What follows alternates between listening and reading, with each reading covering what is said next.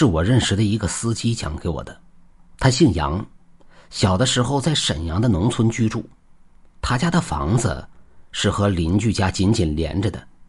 早先的时候是一户人家，后来邻居分给他家几间，就成了两户，但院子还是一个。邻居嘛也姓杨。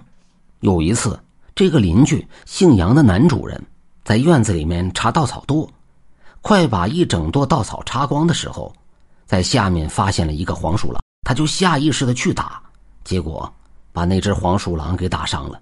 但是黄鼠狼跑掉了，他当时也不以为意，就继续插剩下的稻草。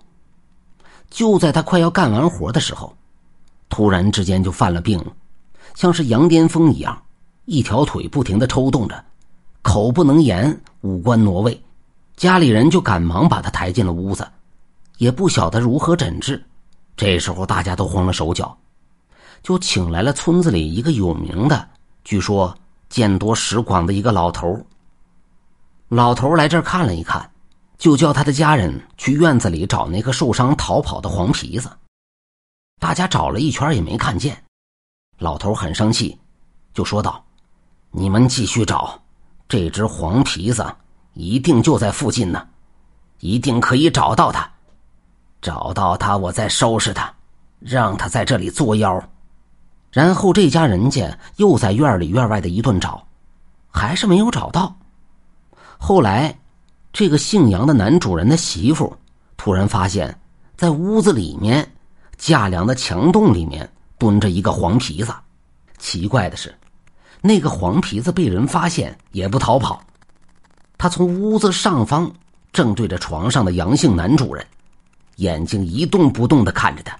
更奇怪的是。黄鼠狼的一条腿也在不停的一下一下的抽动着，而且是每抽动一下，那个姓杨的男主人的腿也随着抽动一下。大家发现了黄皮子，就招呼那老头过来。那个老头亲自上去把那个黄皮子给抓住了，抓住以后杀死剥了皮，那个男主人的病当时就好了。这个老头的见识大，胆量也够大。不过，据说他后来死的时候也很惨，说是得了一种什么怪病，医院什么的也都看不明白。总之，这个老头去世的时候非常痛苦。据村里人传说，老头得的这种怪病，可能和他以前杀死过黄皮子有关。